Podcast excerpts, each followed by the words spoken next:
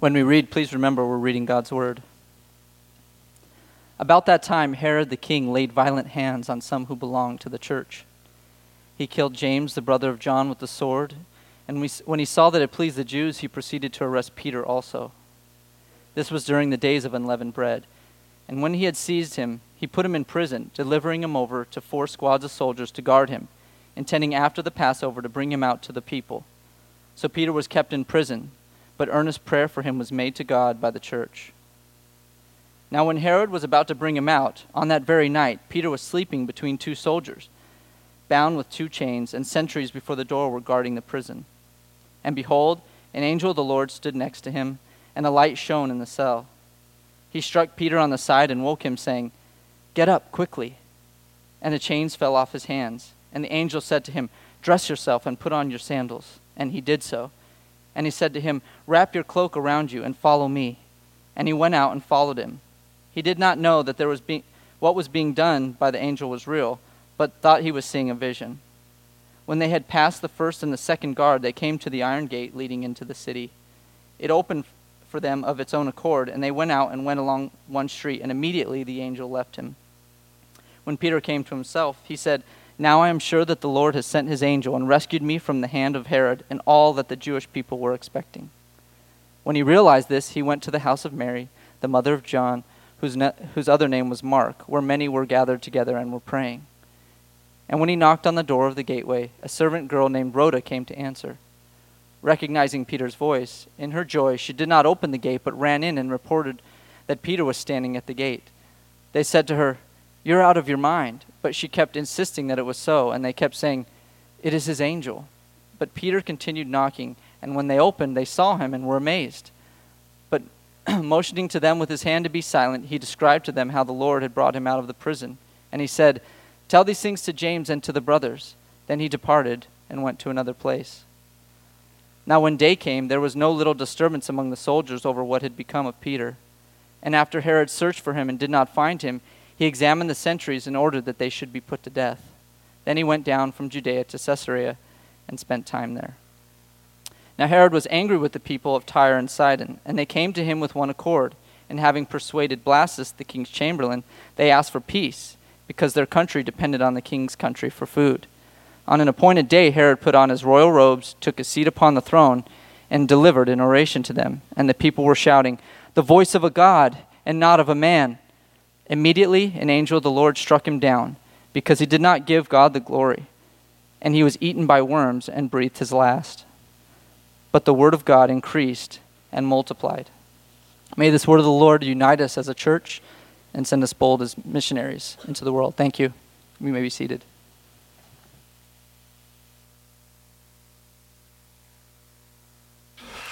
Well, good morning. It's uh, fun to be able to open God's Word this morning here as we continue our uh, study in the book of Acts. Uh, I want to invite you to join us next week um, for our uh, sermon. I guess it's sort of a sermon, uh, it's kind of unconventional. It's called Ask Anything. And uh, what it'll be is me and Josh and Seth, so our teaching team. And what we'll be doing is taking live uh, q&a through text message and so we'd love you to come. If there's anything at all that you have questions about uh, we'll do our best to try to answer as many of them as we can and so it'll be kind of fun and different. Uh, M- molly asked me the other day how do you prepare for that? And i said pray. I don't really know how else to prepare for that. So it should be a lot of fun and i uh, hope you'll join us uh, next week for that. As we look at acts chapter 12 i've got a little bible trivia question for you uh, as, we, as we start here. Um, and so don't answer out loud, okay? I'm going to give you a chance to answer another way, so don't answer out loud. The question is how many books of the Bible do not contain the word God? Do not mention God. How many books of the Bible do not mention God? How many of you think zero? Come on, be bold, be proud. Okay, how many of you think one? Okay, a little more. How many of you think two? How many of you think three or more? How many of you will never raise your hand? oh, there's the largest one. The correct answer is one. There's one book of the Bible that does not mention God. Uh, God is not mentioned in the book of Esther. And uh, Esther is a book about the, the people of Israel uh, being really dependent on a particular king in order to give them freedom. And this Queen Esther, who uh, really risks it all to kind of go to bat on behalf of her people. But God is not mentioned in the book. And yet, when you read the book of Esther, what you see is that God is everywhere throughout the book. The, the people are very afraid because there's this king, there's this power that seems so authoritative, and yet what you see in the book of Esther is that there's actually a king above those kings. There's a king that's actually guiding all of the events, God, who isn't particularly focused on or emphasized, but he's ruling to, to, for the good of his people. And I kind of think that, that Luke, or I'm, I, Luke, Luke wrote the book of Luke and he wrote the book of Acts. I think that Acts 12 is the Esther of the book of Acts. Because there's really not much reference here to the Lord Jesus. There's a little bit, uh, the angel of the Lord or the Lord delivered him, but, but Jesus isn't particularly focused on in this particular chapter, not like Jesus is focused on in many other chapters and other parts of the book of Acts. And there's this king that seems to be really important and that seems to be really powerful, and yet what we see in Acts chapter 12 is that there's a king above those kings. There's a king above those kings working for the good of his people. And so that's really what we're looking at here this morning is this king that's above all those kings. Now, we don't often think in terms of king language. We're a democracy. We don't think of kings and kingdoms and rulers in that same sort of way. Um, but we live in a world that is constantly trying to rival Jesus' kingdom. And we can think about lots of powerful things in our culture that we might not think of as, as kingdoms, but, but they really are. There's a pursuit of a kingdom of self. Right? That seems to be the highest, the, the highest goal in our culture today is self-expression. Just be you. Be true to you. Their self esteem, their self government, their self love, self expression, the kingdom of self. We could talk about the kingdom of money and consumption, how everything in our culture, it, it, no one cares really what happens in our culture until something happens economically. And once there's a hit to the economy, now we all wake up, now we all care. That shows you something. We live in a kingdom of money and consumption. We live in a kingdom of power and fame where everybody's angling to be famous, to be known, to be important, to be influential. We live in a kingdom of sex and pleasure where combined with self expression, the highest goal is to express yourself sexually. We live in a kingdom that pursues education and technology. We think that education, we just, just get people more educated, if we could just give people the right technology, then we would kind of usher in utopia. Does anybody think we're living in utopia? Now, get this there's a lot of places that need more education and need more technology, but we're in the epicenter of econ- education and technology, and we're not a better place for it necessarily. Not in all the ways that matter. Some of us, it's just the kingdom of comfort or the kingdom of family or I just want I just want my life to be comfortable. I just want my family to be healthy. I just want my thing to be good. And anything that threatens that, even God, we don't want to go there. Now, that, a lot of that's out there in the culture and, and out there, and we go, yeah, yeah, that we live in a culture where all that, but, but here's the thing this culture of a rival kingdom, it lives in here too. The way I experience it and feel it a lot is this sense that I always feel like I need to know everything. Right? Like, we're going to give you the chance to ask a bunch of questions next week. I might get the chance to say, I don't know. Great question. Next. But I feel this pressure. I got to know everything. I got to, I got to, and, and not just about that, but I feel like if there's, if there's breaking news or people go, hey, did you hear about this? And it's like, no, oh no. I, and you feel this sense of, oh, I missed out. I didn't know. I didn't know at all. Or I want to be everywhere. Right? I want to be able to, to do everything I need to do at work and do everything I need to do with my family and do everything I need to do with friends. And I, in order to do that, I would have to be like everywhere all the time. Or I want to be able to do everything that everyone says is important. Oh my gosh, how much important stuff is there? You're supposed to sleep at least hour, eight hours a day. You're supposed to exercise at least probably an hour a day. If you really care about God, you're supposed to spend a lot of time with Him, right? It's now noon, and I haven't done anything else, right? Like, this is like, oh, I just, and so I constantly feel this I got to know it all, I got to be everywhere, I got to do it all. Do you know what that is? That's me trying to rival God. Because listen, only God knows it all. Only God is everywhere. And only God can do everything.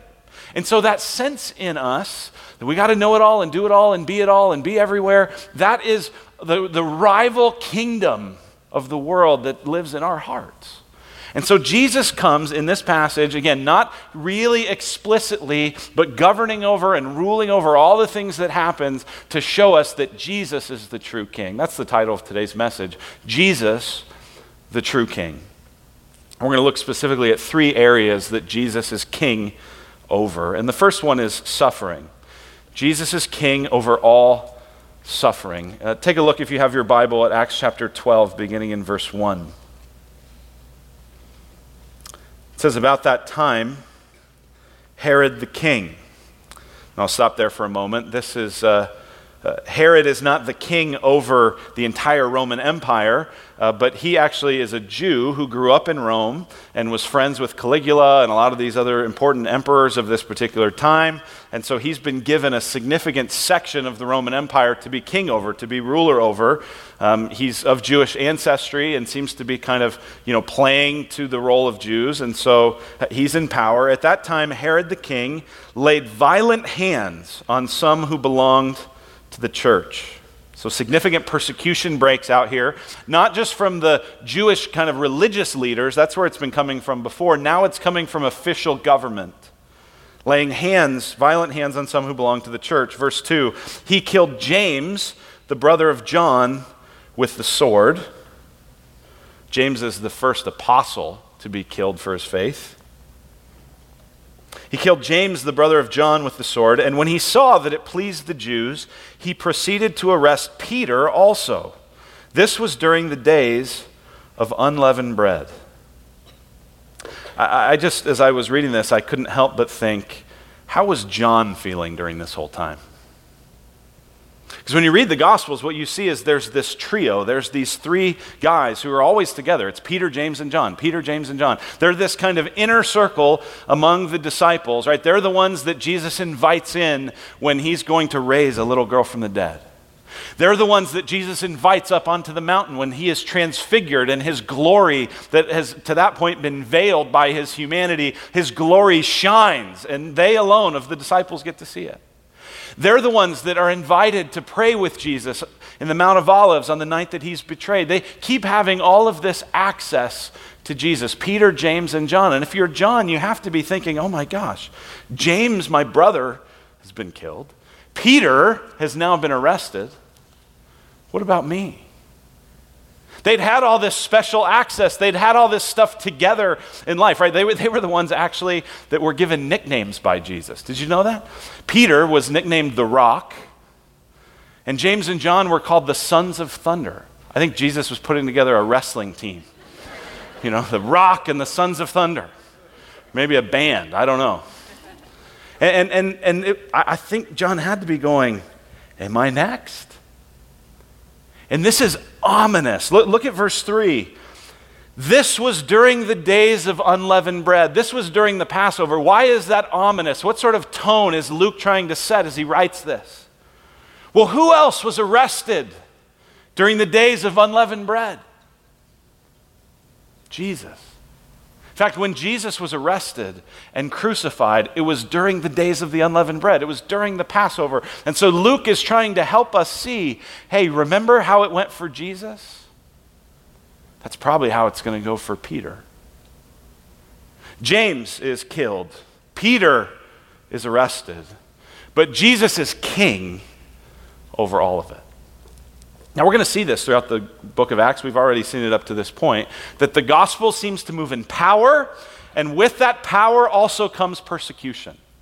Right? Sometimes people, even today, will say, Well, what are we in? Are we in a day where the church is going to thrive or where the church is going to be persecuted? What if the answer is yes? Because Christians throughout history have said that the same sun that melts the ice hardens the clay. And so when the, the gospel of Jesus, the sun, shines out into a dark world, for some people it melts the ice and their lives are changed and they're transformed by the beauty of Jesus. And for other people, they're hardened and they're bitter. And so, this persecution and this suffering is not an indication that God is against his people, but rather that the gospel is moving forward and the rival kingdoms are against his people. Now, Peter, as we read a little bit ago, is going to survive this. James didn't, but Peter did. And John, who must have been trembling during this whole thing, he went on to survive. And both Peter and John wrote letters. And it's fascinating in their letters that they both wrote the same thing. Here's what Peter writes in 1 Peter 4 Beloved, do not be surprised at the fiery trial when it comes upon you to test you, as though something strange were happening to you. John says the same thing. Do not be surprised, brothers, that the world hates you. So these guys have lived through this and they say, hey, hey, this is part of the deal. Now, maybe you signed up for Christianity. Maybe you became a Christian and you thought, oh my gosh, it's eternal life and it's joy abundantly and it's life to the full and this is incredible. And you're a few weeks in and you're feeling the pressure of you became what? And, and, and you're starting to go, wait, wait, wait, wait. Is this, is this, th- this isn't what I thought I agreed to? Well, I'm sorry if you thought something else, but that is what you agreed to. Because the, the early leaders of the church say, hey, don't be surprised when this happens. This happens. But in the midst of it, Jesus is king over all. Can't help but think as I look at verse 3 about the days of the unleavened bread about Jesus and about how these disciples had the promise that Jesus was with them and how that must have encouraged them and strengthened them to keep going because Jesus had walked this road himself. Jesus had been down this road himself. Jesus had experienced this suffering himself. And so, even though it might feel arbitrary, it's not because Jesus has entered into it and Jesus has experienced it. Here's what Tim Keller says about our response to suffering. He says, If you have a God great enough and powerful enough to be mad at because he doesn't stop your suffering, you also have a God who's great enough and powerful enough to have reasons that you can't understand. So many people walk away from the faith because of the suffering, because of the pain. And, and listen, I, I know that that is hard, and I know that it is difficult. And it is hard when you're experiencing suffering and pain to think, God, aren't you going to do something? And, and sometimes he does. That's what we're going to read in the rest of the story. Sometimes he, he does rescue someone like Peter. But what about James? When James was arrested, wasn't he praying? When James was arrested, didn't the church and his friends and his family, weren't they probably praying? Sure. And yet James is killed and Peter is freed. And we go, this seems so senseless. This doesn't make sense. God, are you good? And what Keller says is listen, if God is big enough to get mad at, he's also big enough to have reasons you can't understand. But you know he cares because he's experienced the pain himself. Jesus is king over all suffering. Secondly, Jesus is king over all powers. Jesus is king over all powers. I want to read together verses 4 through 19. Uh, there's some humorous things in here, and I, I want us to see how, how, how clearly this passage helps us see that, that we can trust the scripture and uh, that Jesus is king over all power. So, verse 4 And when he had seized him, Herod had, had seized Peter, he'd put him in prison delivering him over to four squads of soldiers to guard him, intending after the Passover to bring him out to the people. Uh, historians tell us that a squad of soldiers was four soldiers. So there's four squads. So there's 16 soldiers guarding Peter. That might seem like a lot, but maybe Herod's heard about what happened back in Acts chapter 5 when Peter was imprisoned and an angel helped him escape. So he's going, hey, I, I got to make sure I tighten this up. Verse 5. So Peter was kept in prison, but earnest prayer for him was made to God by the church. Now, when Herod was about to bring him out on that very night, Peter was sleeping between two soldiers, bound with two chains, and sentries before the door were guarding the prison. And behold, an angel of the Lord stood next to him, and a light shone in the cell. He struck Peter on the side and woke him, saying, Get up quickly. Think that's the detail of the scripture is so interesting and so funny. Right? Like the light shone in the cell. Maybe the angel's like, Okay, the light didn't wake him up. Boom! Like he kind of jabbed him in the side, right? Like, what a level of detail. I mean, he could have just said the angel woke him up, but the angel, you know, did he kick him or elbow him or like how did, you know, I don't know. They struck him in the side and said, Get up quickly. And the chains fell off his hands. So the, the, the, these, these chains that, that Luke emphasizes, he is so, you know, he's tied up with all these chains surrounded by all these people, and it just, whoom, just kind of melts off. And the angel said to him, verse 8, Dress yourself and put on your sandals. And he did so. And he said to him, Wrap your cloak around you and follow me. And he went out and followed him. He did not know that what was being done by the angel was real, but thought he was seeing a vision.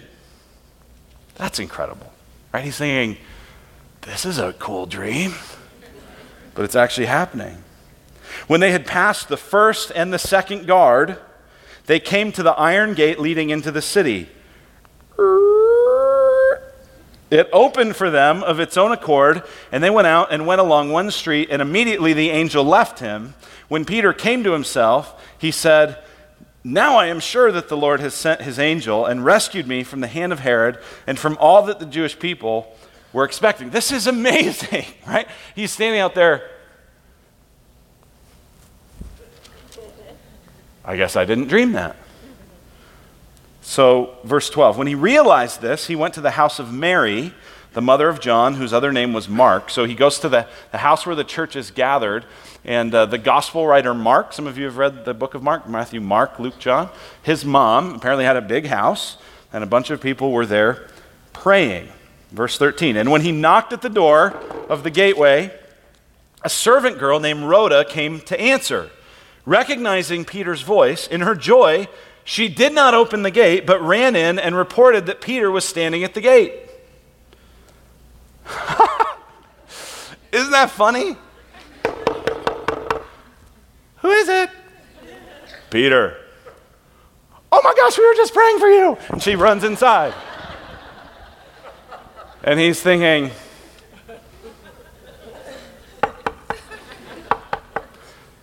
So she runs inside, and then Luke records the debate that's happening inside, verse 15. They said to her, You're out of your mind. But she kept insisting that it was so, and they kept saying, It is his angel. Right? So inside there's a big debate about whether she's telling the truth. It's like, You've been praying for this, guys.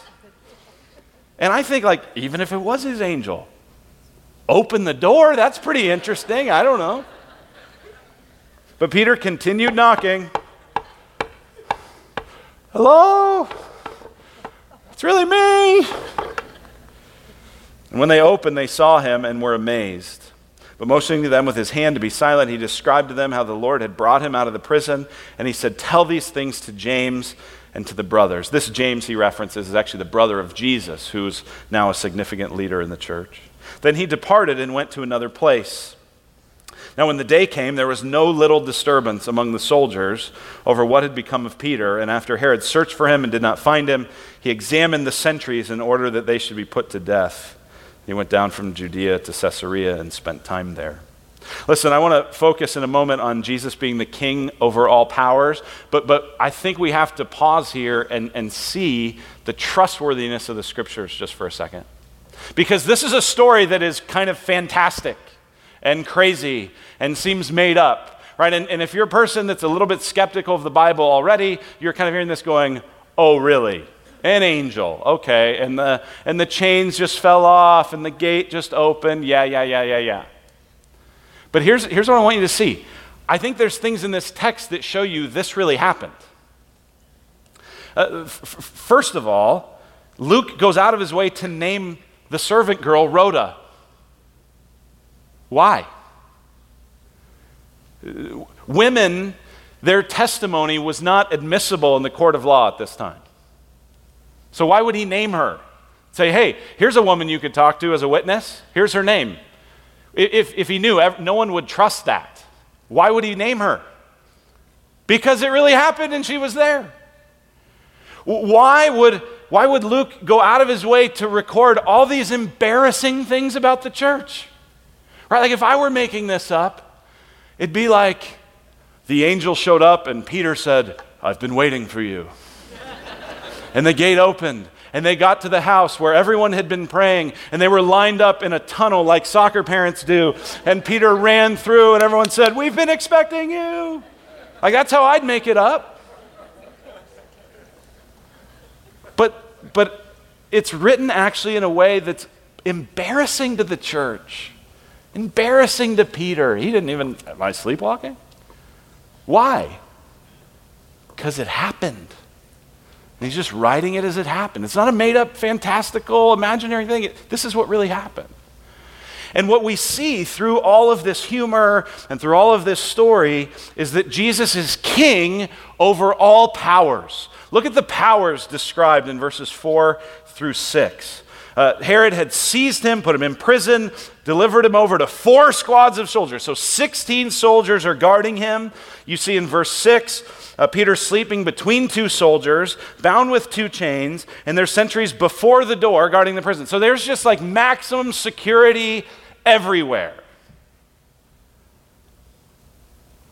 I, kind of imagine this like Michael Buffer, the, uh, you know, the boxing guy. In this corner, with 16 soldiers and lots of chains and all the strength that Rome can handle, Herod. And in this corner, the measly prayers of the church. right? Because look at what it says in verse 5. So Peter was kept in prison, but earnest prayer for him was made to God by the church. And I think we kind of go, oh, that's cute, church. You were praying.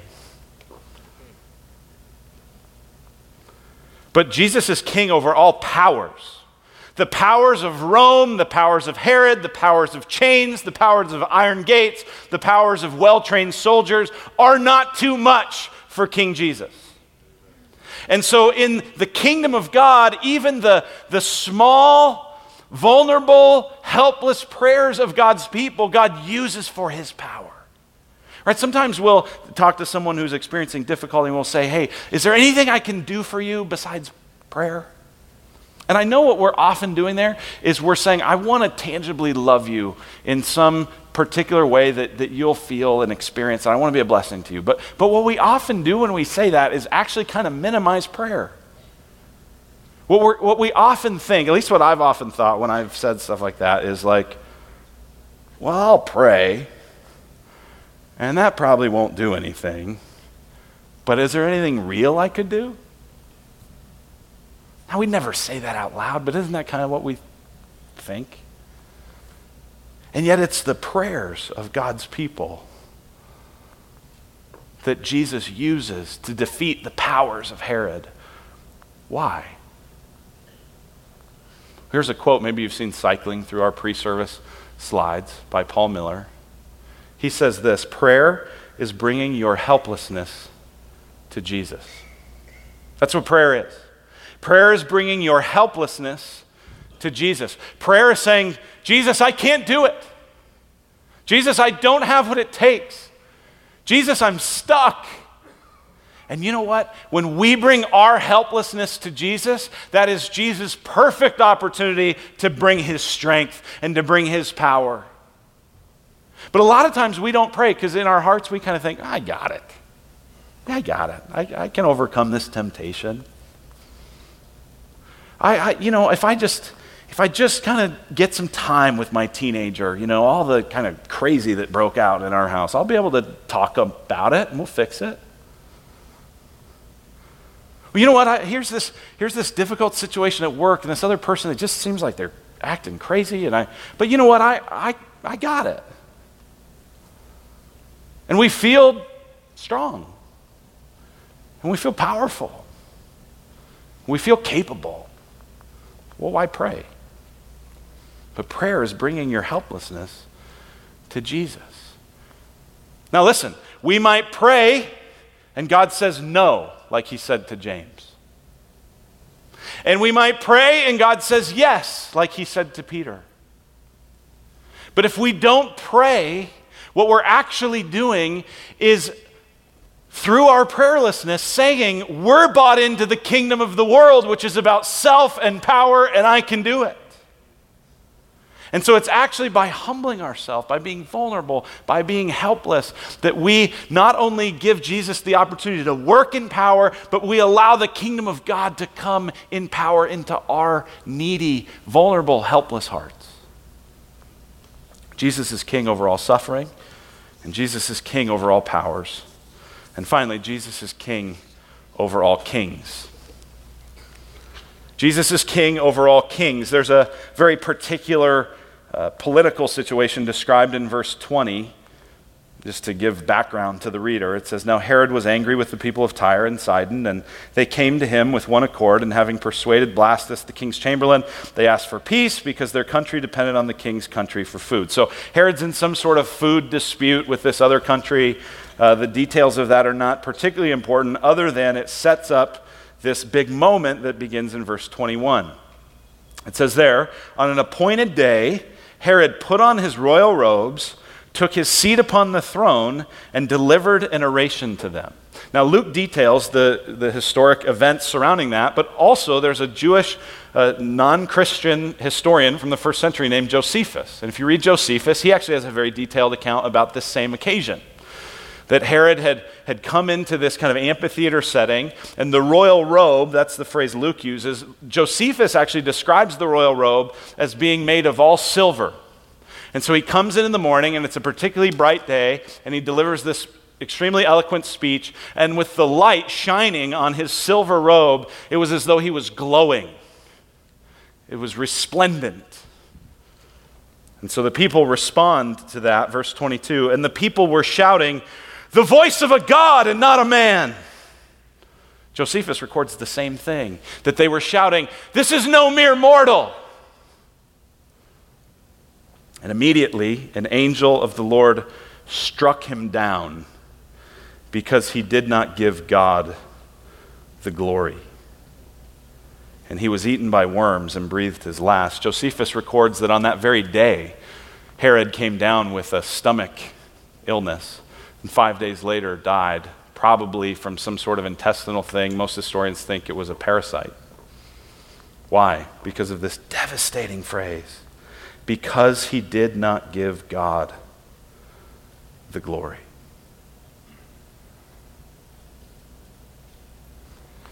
You're, you're a God, not a man. Yeah. Give me a little more of that. Keep that coming. Listen, God gives real power to people. God gives real authority and leadership and influence and title and role and importance to people. But if you have the position of authority and power and influence and title, and you use it to receive godlike praise without giving God the glory, that's evil. And this is, in a sense, the essence of sin, isn't it? Right? Like we could talk about sin as kind of breaking the rules and that sort of a thing. But when you look at the essence of sin, the essence of sin is I want to be glorious like God. I want to know it all. I want to be everywhere. I want to do it all. I want to receive praise. Look at me. That's what sin is. Sin is, I don't, I don't want to obey God's kingdom. I don't want to have to do what He says. I, I don't want to have to be bound by anything. I just want to express myself. That's what sin is. Because He did not give God the glory, He's building His own kingdom that He thinks is above Jesus' kingdom. This also is why we deserve judgment. Sometimes people will say, Gosh, I, I just find it so hard to believe that God would, would judge people, that He'd send people to hell just for not believing in Jesus. Now, get this God doesn't judge people or send people to hell just for not believing in Jesus. He judges and condemns people who will not give God the glory who say, Look at me. It's about me. It's what I want. I'm king. God will not take that. God will judge that. God will strike that down. And it may be with worms in a moment, or it may be at the end of the age when we stand before Him. And the judgment will not just be, you rejected my son. The judgment will be, you lived for you and only you. And I gave you a way out in Jesus. I came. I humbled myself. I lived a life of suffering and death that you deserve to die. I made a way for you in Jesus. If you would recognize that He's the King above all kings, that He's the glorious one, and you didn't want Him.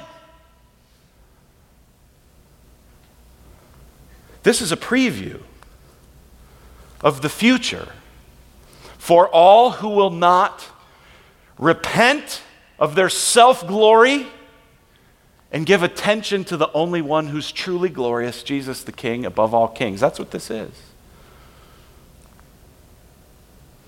Verse 24 concludes the passage this way But the word of God increased and multiplied.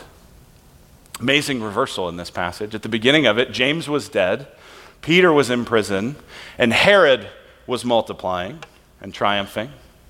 At the end of the passage, Herod's dead, Peter's free, and the Word of God is triumphing. That's also a preview of the future. That no matter how dark it looks, no matter how tough it looks, no matter how much it looks like the odds are stacked against the people of God, Jesus is king over that, and he will reverse all that in the end. Now, here's a question that I want to ask just to try to bring this home and try to help us to live in a world that is difficult often. And here's the question How do we faithfully face the threats of rival kingdoms? So we know that Jesus is king over all that, and yet we experience these rival kingdoms. We experience it in our hearts, we experience it in the world, and there's these threats. There's these threats that say, if you won't bow the knee to self expression, off with your head. If you won't bow the knee to money and consumption and sex and pleasure and education and technology and a godless world, if you won't bow the knee to that, off with your head. There's a kind of mentality in the culture that does that. How do we face that threat? Faithfully. Well, the text shows us two ways. The first one is we pray. Look at verse 5. We've talked about this already. So Peter was kept in prison, but earnest prayer for him was made to God by the church. Listen, you face opposition, you face difficulty. The temptation is to just worry about it. One of the things we've said before is that worry is just praying to yourself, isn't it? If prayer is taking your helplessness to Jesus, worry is feeling all your helplessness, feeling all your vulnerability, feeling all your angst, and just telling yourself about it. That's praying to yourself. But, but prayer is bringing our helplessness to Jesus. So when we face these threats, they are real threats. We are not intended to kind of close our eyes and shut our ears and go, blah, blah, blah, blah, blah, blah, blah. There's no real threat. There's no real pain. There's no real suffering. It's real. And we really are helpless. So we pray. We bring it to the Lord. We say, God, I'm going to try to trust you. God, I don't know if I have what it takes. God, I need your spirit in me to give me the ability to do what I can't do right now, which is to trust you. We pray. But secondly, we see this in verse 6, we sleep. Look at verse 6. Now, when Herod was about to bring him out, on that very night, Peter was sleeping find that detail fascinating. Peter wasn't up all night worried. And get this, he wasn't even up all night praying. Or, as we'll see Paul later on in the book of Acts, when he's in prison, he's up all night singing praises to God. Peter's not even doing that. Presumably, at some point in the night, as he's shackled between these people, he prayed. He said, Lord, maybe he did what in between his own fits of sleep in the Garden of Gethsemane, maybe he, maybe he prayed, Father, not my will, but yours be done. And then he went to sleep. Because sleep is a statement. Sleep is a statement of worship, a statement of trust that says, God, I'm not you. You don't need sleep. I do and you're running the universe fine while I sleep. How do we respond to a threatening world, to a difficult world? We pray. We bring these real, serious, difficult challenges to God, and then we sleep. We rest. We put it in His hands. We trust Him. And we can trust Him because we know that He's king over our suffering, He's king over all powers, and He's king over all kings. Let's pray. Father in heaven, uh, every one of us tonight will, or today at some point, will feel tired, but you won't. Lord, every one of us at some point will need wisdom and counsel but you won't. Every one of us will feel anxious and afraid and uncertain, but you won't. So, Father, I pray that in our sleeping and in our praying and in our trusting, you would show yourself to be king over whatever we're facing, whatever we're going through. Lord, we know sometimes you'll answer yes and sometimes you'll answer no, but we know that through all of it, you've promised, Behold, I am with you always, even to the end of the age. And so, Lord, would that be our great delight? Not in the change of our circumstances as much as we might want it, but in the reality of your presence with us. God, you love us so much. We don't deserve it, but we're thankful for it. God, I pray that we would not be among those who refuse to give you the glory that's due your name. We pray in Christ's name. Amen. Amen. Amen.